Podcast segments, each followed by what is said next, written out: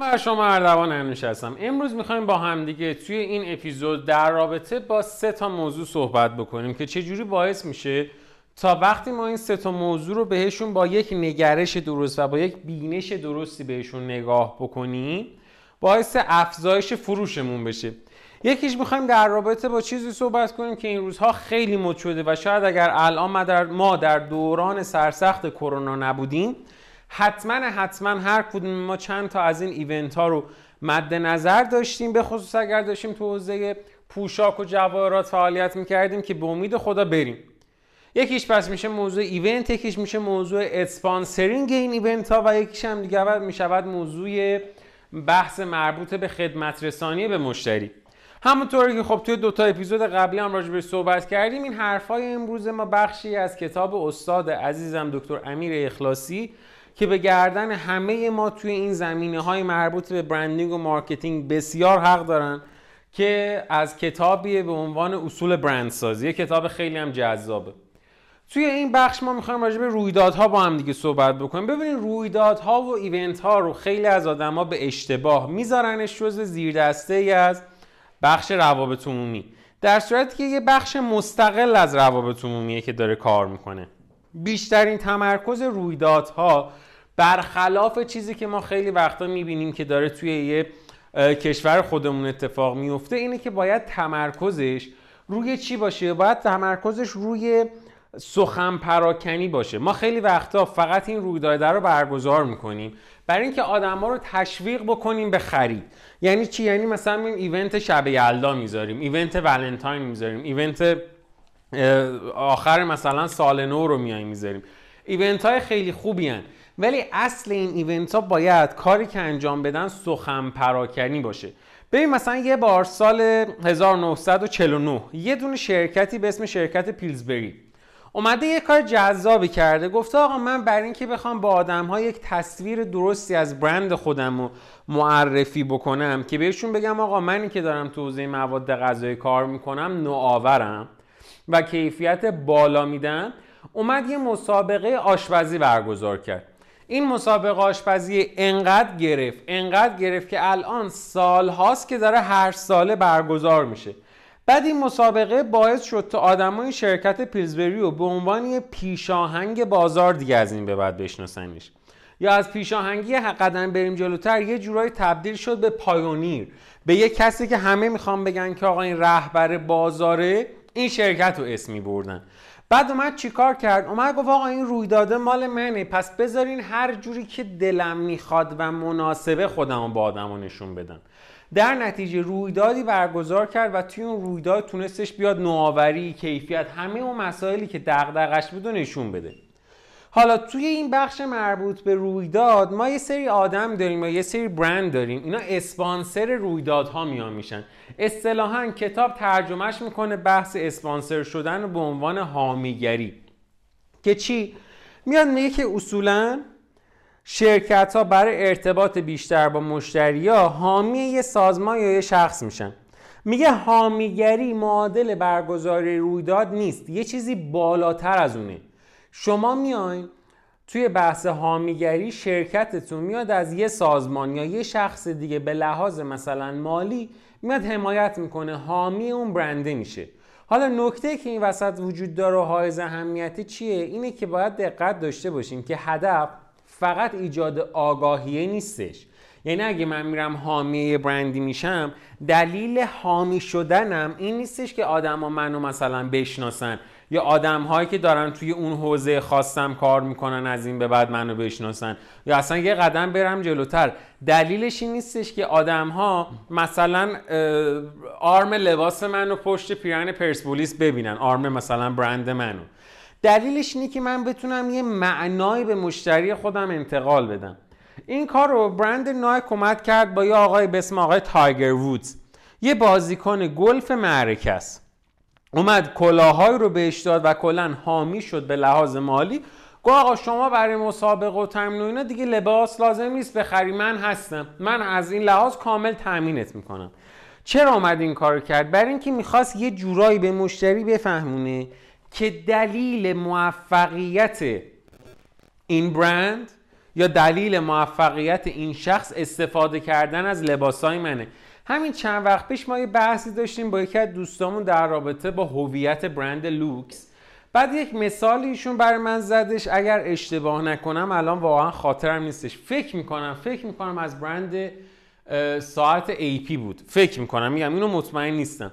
ازتون می‌خوام که اگر الان دسترسی به اینترنت دارین یه search رو حتما بکنین. که شده بودش ایشون یه ساعتهایی طراحی می‌کنه ساعتهای لوکس و بزرگ. و اسپانسر آقای ناداله. خیلی درست خودش رو position می‌کنه و نشون میده که اسپانسر نادال میشه و همیشه نادال یکی از این ساعت ها رو توی مسابقات دستش می‌کنه. برای اینکه می‌خواد به آدم ها نشون بده درست این ساعت من خیلی بزرگ به نظر می‌رسه ولی خیلی سبکه.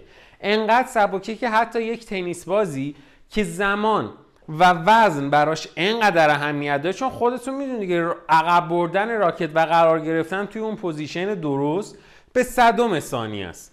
میگه انقدر این موضوع برای من اهمیت داره و برای اون آدم اهمیت داره که ما دوتا در کنار هم دیگه هیچ اوورلپی رو هم ایجاد نمی‌کنیم. یعنی انقدر اون ساعت ساده است. یه معنای رو میاد مشتری خودش انتقال میده. میگه بحث اسپانسر شدن که توی ایران هم ما زیاد میبینیمش که به خاطر مسائل مالیاتی خیلی از شرکت ها براشون جذاب و دوست دارن اسپانسر بشن میگه زمانی درسته که تو بیای به این فکر کنی که من چه معنایی رو می‌خوام بیام انتقال بدم؟ هدف ما از این که میریم اسپانسر یه برندی میشیم یه چیزی واقعا فراتر از آگاهیه. بعد میاد میگه که تو خود کتاب میگه آقا کتابی وجود داره به نام رهبری برند یا برند لیدرشپ که این, این کتاب سال 2000 چاپ شده یعنی 20 سال پیش. و به ما میگه که آقا این کتاب آقای دیوید آکر هم نوشتهش میگه 6 تا دلیل رو باید ما داشته باشیم تا بخوایم یه جورای متقاعد بشیم که بخوایم این پروسه حامیگری رو ایفا بکنیم. بخوایم حامی یک برند یا یک شخصی بشیم. میگه اولین چیزی که وجود داره اینه که کل سازمان باید به صورت کاملا منسجم عمل کنه. تا واقع حامیگری به خوبی اتفاق بیفته. یعنی اینجوری نیستش که مثلا ما بیایم بگیم آقا ما بریم حامی یه بحث ما چیزی بشیم. یه بحث کمک کننده مثلا مالیات. مثل محیط زیست بشیم. بعد بگیم آقا ما مثلا باید یه سری رویداد حامی بشیم از این دست که بگیم آقا ما دیگه نباید مثلا کاغذ بریزیم کف زمین. ما دیگه نباید مثلا پلاستیک مصرف بکنیم. بعد طرف وارد سازمان ما بشه بگه اوه اینا که خودشون همش کاغذ بازی می‌کنن و لیوان پلاستیکی استفاده می‌کنن و میگه ما هممون باید همون تفکر کلنگر رو داشته باشیم.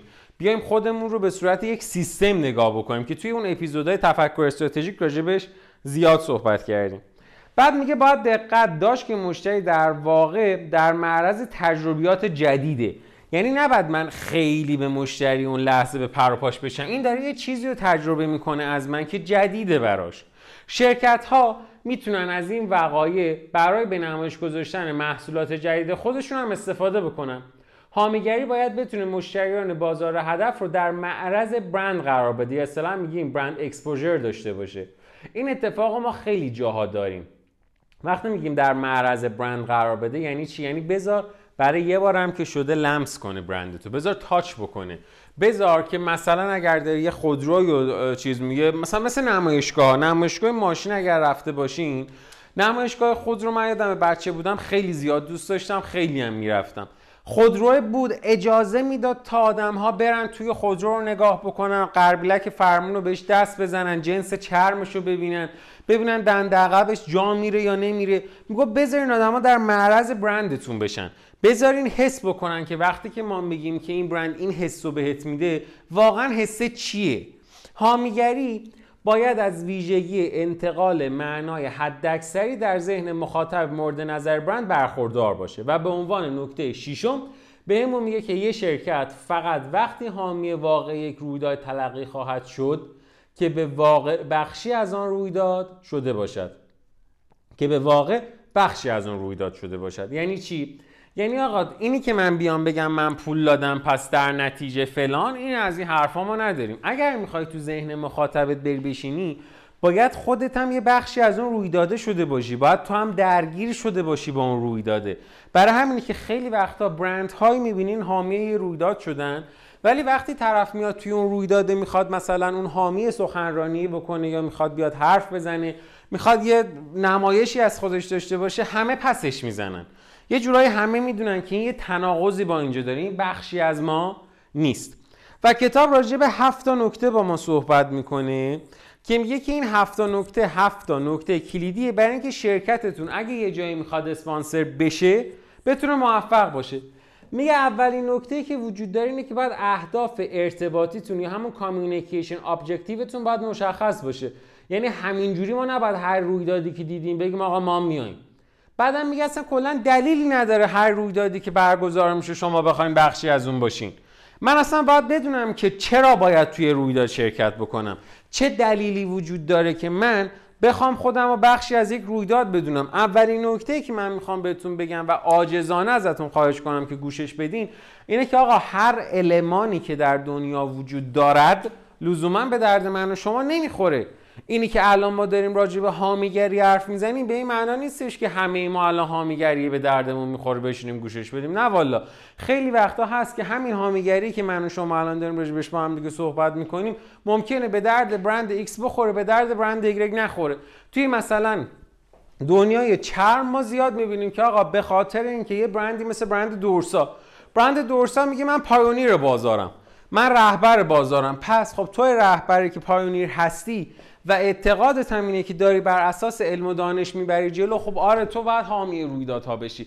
ولی لزوما دلیلی نداره نوین چرم و چرم مشهد و مارال چرم و خیلی از برندهای دیگه هم وارد این حوزه بشن. نه والا. بعد میگه چی؟ میگه آقا اگر داری حامی میشی باید پیش فعال باشی proactive باشی تو این زمینه. بدترین قضیه اینه که ما روی میزهای خودمون بشینیم پشت میزامون قاعدتا بشینیم و بیایم بگیم که ما می‌خوایم از این به بعد حامی برند بشیم. حامی مثلا یه سری برند ها بشیم. حامی یه سری رویدادها بشیم. مثلا می‌خوایم بیم حامیگری بکنیم. بعد طرف بگه خب اوکی با کجا؟ بگی من که نباید بگم که. نشستم بیاین ازم اینجا درخواست کنیم. بعدم پامون رو پامون بندازیم. بعدم بگیم متاسفانه برند های ایرانی متوجه این قضیه نمیشن که ما می‌خوایم این کار خب okay تو می‌خوای بکنی okay. تو باید بری دنبال اون رویدادی که به دردت می‌خوره. okay شما یه برندی یه برند خیلی بزرگم هستی خیلی خفنی. تو بحث حامیگری ما خفن و اینا نداریم. اگر قرار حامی یه برندی بشی و اگر قراره که بیای ازشون حمایت کنی چه مالی چه هر فرم دیگه ای توی که باید بری به اونا پیشنهاد بدی. قشنگ proactive باش. چون تو باید انتخاب بکنی دیگه. بعد میگه که توی این بحث به عنوان نکته سوم میگه که باید یه برندی رو حامیش بشی یا کلا یه فردی و یا یه رویدادی و که با پیام برند شرکت تو هماهنگ باشه. مثل همون قضیه ساعت و آقای نادال یا مثلا سیکو المپیک میگه ببین سیکو می‌تونه هزار جا بشه یا رولکس در مسابقات تنیس. میگه ولی من جایی میام حامی میشم که تعریفی داشته باشه دقیقا برابر با پیام برند من. سیکو می‌خواد بگه صدم ثانیه برای ما اهمیت داره. پس میشه کی؟ میشه حامی یکی از مسابقات مثلا المپیک که توش صدم ثانیه می‌تونه خیلی چیزا رو تغییر بده. بعد میگه که اگر قراره که حامی بشی به خصوص توی رویدادها تو حاشیه نرو. تو حاشیه نرو یعنی چی؟ یعنی کت نپوش کراواتتو بزن بری یه گوشه وایسا. باید active باشی توی قضیه. اگر قرار تو حامی باشی اجازه بده تا ملموس باشی پررنگ باشی کامل باشی اونجا. خیلی وقتا ما اینو شیک بودن می‌دونیم که بگیم ما خیلی لوکس با استفاده مثلا از رنگ های nude خیلی خونسا داریم یک جای کار حمایت رو انجام میدیم. نه. اگر حامی یه پروسه هستی بذار همه بفهمن. ملموس باش پررنگ باش اونجا. و نکته شیشم میگه ببین تو اصلا اینجا اومده بودی برای اینکه ما داشتیم راجع به سخن پراکنی حرف می‌زدیم. پس مثل شاهین فاطمی برو میکروفون رو بگیر حرف بزن. هر لحظه که می‌تونی سخن پراکنی بکنی و استفاده کن ازش. بعد میگه یکی از بهترین زمانات که تو بخوای محصولات جدیدتون نشون بدی به آدما میگه خیلی time خوبیه. همه آدم ها اونجا هستن همه آدم ها اون لحظه به توی دید مثبتی دارن چون که تو شدی حامی اون رویداد و آدم ها اون رویداد رو دوست دارن. و تو بهترین زمانه که میکروفون رو بگیری و راجع محصول جدید حرف بزنی. میکروفون رو نگیر برو یه استند و بگیر و بشین راجع به محصول جدیدت صحبت کن. و میگه یه بحث دیگه هم که وجود داره به عنوان نکته آخر میگه که حامیگری باید به صورت فعالانه مدیریت بشه. در غیر این صورت رویداد موثر رقم نمی‌خوره پولت هم ریخته دور. یعنی باید به صورت فعالانه مدیریت هم بشه. یعنی چی؟ یعنی ببین حامیه شما یه رویدادی هم داری حمایت می‌کنی ازش. پس حالا توی این پروسه یه لطفی بکن. نشین اونجا بگو مگه مال منه. برگزار کنندش کسی دیگه است. اتفاقا توی که باید مدیریتش بکنی. یه مثال خیلی جذاب زده. سال اگر اشتباه نکنم 2008 برند برندهای ژاپنی مثل مثلا تویوتا و نمی‌دونم برندهای از این دست. اومده بودن بازار خودروسازی امریکا رو گرفته بودن. کلا برندهایی که از آسیا می اومدن مثل تویوتا مثل هیوندای مثل کیا. هنوز هم می‌بینید دیگه. ما مثلا برند کمری همیشه جزء تاپ تنای پرفروش امریکاه. همیشه هست. بعد میگه همین اتفاقا داشت تو صنعت خود تو صنعت موتور هم میافتاد. آقا این آدمایی که هالی دیویدسون رو داشتن نشستن فکر کردن گفتن خب ما چیکار کنیم؟ این الان هوندا و اینا میان می‌گیرن به خصوص که یه چیزی هم ما داشتیم تو اپیزود قبلا راجع بهش حرف زده بودیم به اسم هوندا افکت گفتن خب خدای حالا چیکار کنیم؟ چیکار نکنیم؟ یه ذره نشستن فکر کردن گفتن بیان یه رویداد بذاریم. گفتن آخه رویداد چی الان برگزار بکنیم؟ گفت آقا یه رویداد می‌ذاریم؟ تمام مشتریایی که چیز دارن هالی دیویدسون دارن رو جمع بکنیم دور هم دیگه. یه کلوپ مشتریان درست می‌کنیم. اسمش هم می‌ذاریم H O G. بعد گفتن چیکار کنیم؟ گفتن ببین بذار اول یه کلوپ بزنیم ببینیم چه جوریه. کلوپ رو زدن و گفتن حالا بیا یه تور بذاریم دو سه روزه. گفتن که خب باشه یه تور دو سه روزه هم بذاریم. توی تابستون بچرخیم با این موتور تو امریکا برای خودمون. گفتن باش بعد که این کار رو کردن دیدن آقا یه اتفاق جذابی افتاده. توی این کلوپشون موتور سوارایی که می اومدن از اخشار مختلف بودن. وکیل می اومد پزشک می اومد مهندس عالی رتبه می اومد کسایی می اومدن که به خاطر اصلا سلیقه‌شون استاد دانشگاه. آقا موتور دوست داره مثل ایران خودمون دیگه. مثلا وسپا مود شده طرف استاد دانشگاه عشق وسپا داره دوست داره وسپا بخره. بعد چه اتفاقی افتاد؟ اومدن دیدن وقتی شرایط انقدر خوبه گفتن بیا تو این رویداده یه چیزی رو به آدما بفهمونیم. اینه که لزوما هر کی موتور سواره قانون گریز نیست. هر کی موتور سواره خلافکار نیستش که کت چرم بپوشه هالی دیویدسون مثلا زیر پاش باشه. خیلی از آدمایی که اتفاقا توی کلوپ مشتری ما هن آدمای تحصیل کرده با سواد جز کلاس A جامعه حالا این وسط چند تا اون آدم و پایین هم هستن ولی اکثریت فروشنده های ما لوکسان. گفتن آقا معرکه این خیلی اتفاق خوبیه. گفتن حالا بیا استفادهمون رو از این ماجرا ببریم بالا. گفتن یعنی چی؟ گفت ببین بیا یه کاری کنیم. زمانای زیادی رو صرف کنیم تا موتور این مشتریامون رو واکس بزنیم. بعد بیا اصلا بهشون یاد بدیم چه جوری خودشون واکس بزنن. بیا یه قدم هم بریم جلوتر. محصولای جدیدمون هم توش بذاریم. و اینجوری بود که هالی دیویدسون تونست اون سال این بازار که همه مطمئن بودن می‌رسه به چیز ژاپن و کلا آسیای شرق کامل تونست پسش بگیره و تو دست خودش داشته باشه این بازار رو. یه مرحله اگه بخوایم بریم با هم دیگه جلوتر می‌رسیم سراغ خدمت مشتری. بحث کاستومر سرویس که میشه خود ما تا زمانهای قبلتر از اینکه این واژه تو ایران هم جا بیفته کاستومر سرویس رو کلا چی می‌دونستیم؟ کاستومر سرویس رو یه محصول لوکسی می‌دونستیم که برای پولدارا بود. یعنی زیاد مثلا باب نبودش که ما بیایم بگیم که آقا یه محصولی که اونقدر محصول گرونی نیست قرار کاستومر سرویس داشته باشه. مثلا یه قرار بود یه ماشینی کاستومر سرویس داشته باشه می‌گفتیم بنز و بی ام و پرشیا خودرو. تویوتا و هیوندای و اینا معمولا کاستومر سرویس رو فکر نمی کردیم داره. حالا اینجا چی میگه؟ میگه ببین تو خیلی از صنایع کیفیت محصول شبیه همه. یعنی چی؟ یعنی تو وقتی مثلا داری گل فروشی می‌زنی کیفیت گل من و بغل لزوما اونقدی با هم فرق نداره. لزوما مثلا کیفیت طلایی که من میفروشم با طلایی که تو میفروشی اونقدر تفاوتی نمی‌کنه. میگه حالا اونجا بازی میفته سر خدمت رسانی که ما به مشتری انجام میدیم. تکریم ارباب رجوع احترام به مشتری. میگه اینا میشه اولویت. خدمات پس از فروش چگونگی حرف زدن با مشتری چگونگی انتقال پیام مثلا به مشتریمون میگه اینان که دیگه اینجا اهمیت پیدا می‌کنن. چه زمانی این؟ وقتی که معمولا ارزش پیشنهادی از جنس خود محصول بین محصول من و محصول شما وجود نداره. ما الان زیاد می‌بینیم تو مثلا همین بازار طلا خب؟ طرف داره میره خرج کار می‌خره سنگم می‌خره اسمبل می‌کنه. بعد این این کارو می‌کنه شاگرد بغل هم دقیقا داره همین کارو می‌کنه. بعد بهش میگم که خب الان شما دوتا چه فرقی بین تو وجود داره با تو؟ میگه نه من با سلیقه تر میچینم. بعد نگاه می‌کنم میگم ببین از دید من مصرف کننده دوتاتون واقعا دارین یه کارو می‌کنه بعد یه ذره فکر می‌کنن نه میگن ای بابا دیگه دوتامون شبیه هم شدیم دیگه. خب حالا اینجا زمانیه که می‌تونی وارد ارزش اضافه تر بشی. یکی از این ارزش ها خدمت به مشتریه. میگه مثلا چی؟ میگه که آقا بیا یه تعامل مثبت درست کن. یه تجربه خوب بذار تو ذهن مشتری. نمونهشو کی داره این کارو می‌کنه؟ اینفلوئنسرها. مثلا طرف میاد یه تعاملی درست می‌کنه حرف می‌زنه با آدما گپ می‌زنه دوستی برقرار می‌کنه باشون. این تعامل خودش داره باعث میشه که افراد دلشون می‌خواد برن از این بخرن. یه تجربه خوب دارن. تو اپیزود قبلم گفتم ما یکی از نحوه های فروشمون همیشه یکی از feedback هایی که تو دوره هامون می‌گیریم اینه که طرف مثلا میاد میگه آقا دمت گرم. ما یه بار یه سوالی از آکادمی پرسیدیم شاگردت هم نبودیم. یکی voice داد خیلی مشتی مثلا آروم جواب ما رو داد. ما متوجه اون مشکل شدیم. مثلا دستتون درد نکنه. مرسی. فکر نمی کردیم این اتفاق بیفته. یه تعامل خوب به وجود اومده بوده اونجا یه مرتبه.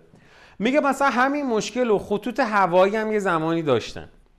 بعد میگه این خطوط هوایی مشکل چی بود؟ مشکل این بود که هر چند وقت یه بار کشورها با هم دعواشون می‌شد به خصوص قبل از اینکه اروپا بشه اتحادیه اروپا که دیگه این مشکل خیلی بیشتر هم بود.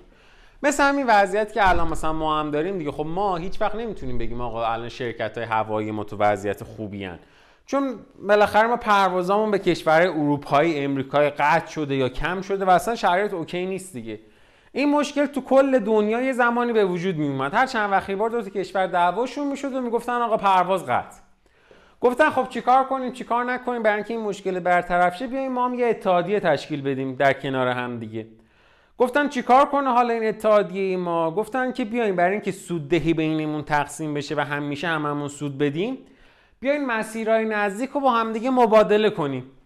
یعنی چی؟ یعنی آقا وقتی که مثلا از تهران می‌خوام برم قم پرواز من بلند نشه از جزیره کیش بیاد تهران.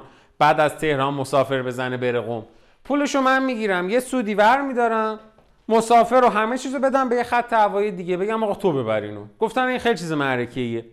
حالا این وسط یه شرکت هوایی به وجود اومد به نام ساوت وست مدیر عاملش کی بود؟ یک فرد فوق العاده کاریزماتیک جذاب جدی و یه رهبر قوی. به اسم هرب کلهر. این کی بود؟ گفتش که آقا ما سود این سودا که میگیم بر ما کمه. ما یه کار دیگه می‌خوایم بکنیم. ما می‌خوایم قیمت بلیتمون رو بیاریم پایین. از چه طریقی؟ از این طریق یه سری هزینه های اضافهمون رو بزنیم جلوشو. آقا مهماندار مثلا کسی که وزن زیادی داره رو سعی کنیم نداشته باشیم تو پرواز.